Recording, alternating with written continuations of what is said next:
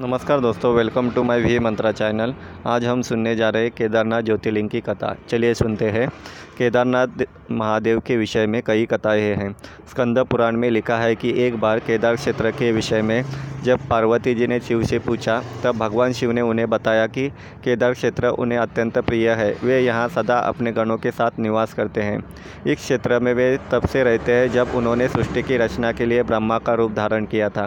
स्कंद पुराण में इस स्थान की महिमा का एक वर्णन यह भी मिलता है कि एक बहेलिया था, जिस हिरण का मांस खाना अत्यंत प्रिय था। एक बार यह शिकार की तलाश में केदार क्षेत्र में आया। पूरे दिन भटकने के बाद उसे शिकार नहीं मिला। संध्या के समय नारद मुनि इस क्षेत्र में आए तो दूर से बहेलिया उन्हें हिरन समझकर उन पर बाण चलाने के लिए तैयार हुआ। जब तक वह बाण चलाता, सूर्य पूरी तरह डूब गया। अंधेरा होने पर उसे देखा कि एक सर्प मेंढक का, मेंढक को निगल रहा है। मृत होने के बाद मेंढक शिव रूप में परिवर्तित हो गया। इसी प्रकार बहेलिया ने देखा कि एक हिरण को सिंह मार रहा है। मृत हिरण शिवगणों के साथ शिवलोक जा रहा है। इस अद्भुत दृश्य को देखकर बहेलिया हैरान था। इसी समय नारद मुनि ब्राह्मण वेश में बहेलिया के समक्ष उपस्थित हुए। बहेलिया ने नारद मुनि से इन अद्भुत दृश्यों के विषय में पूछा। नारद मुनि ने उसे समझाया कि यह अत्यंत पवित्र क्षेत्र है। इस स्थान पर मृत होने पर पशु पक्षियों को भी मुक्ति मिल जाती है। इसके बाद बहेलिया को अपने पाप कर्मों को स्मरण हो गया। कि किस प्रकार उसने पशु पक्षियों की हत्या की है। महेलिया ने नारद मुनि से अपने मुक्ति का उपाय पूछा। नारद मुनि से शिव का ज्ञान प्राप्त करके बहेलिया केदार क्षेत्र में रहकर शिव उपासना में लीन हो गया। मृत्यु पश्चात उसे शिवलोक में स्थान प्राप्त हुआ। केदारनाथ ज्योतिर्लिंग की कथा, केदारनाथ ज्योतिर्लिंग की कथा के विषय में शिवपुराण में वर्णित है कि नर और नारायण नाम के दो भाइयों ने भगवान शिव की पार्थिव मूर्ति बनाकर उनकी पूजा एवं ध्यान में लगे रहते थे। इन भाई दोनों भाइयों की भक्तिपूर्ण तपस्या से पूर्ण प्रसन्न होकर भगवान शिव ने इनके समक्ष प्रकट हुए। भगवान शिव ने इनसे वरदान मांगने के लिए कहा।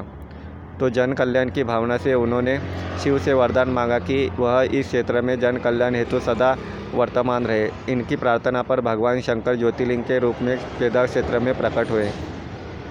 केदारनाथ से जुड़ी पांडवों की कथा शिव पुराण में लिखा है कि महाभारत के युद्ध के पश्चात पांडवों को इस बात का प्रायश्चित हो रहा था कि उनके हाथों, उनके अपने भाई बंधुओं की हत्या हुई है। वे इस पाप से मुक्ति पाना चाहते थे।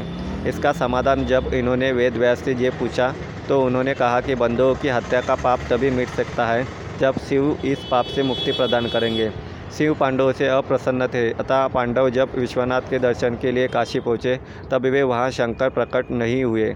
शिव को ढूंढते हुए तब पाँचों पांडव केदारनाथ पहुँच गए। पांडवों को आया देकर शिव ने भैंस का रूप धारण कर लिया और भैंस के झुंड में शामिल हो गए। शिव की पहचान करने के लिए भीम एक गुफा के मुख पर पास पैर फैलाकर खड़ा हो गया। सभी भैंस उनके पैर के बीच से होकर निकलने लगे, लेकिन भैंस बने शिव ने पैर के बीच से जाना स्वीकार नहीं किया। इससे पांडवों ने शिव को पहचान लिया। इसके बाद शिव वहाँ भूमि में विलीन होने लगे। तब भैंस बने भगवान शंकर को भीम ने पीठ की तरह से पकड़ लिया।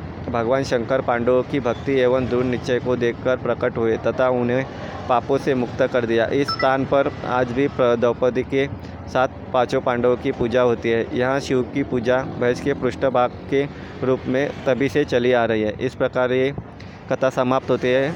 अगली कथा अगले पार्ट में लेके आऊँगी। Please follow my channel thank you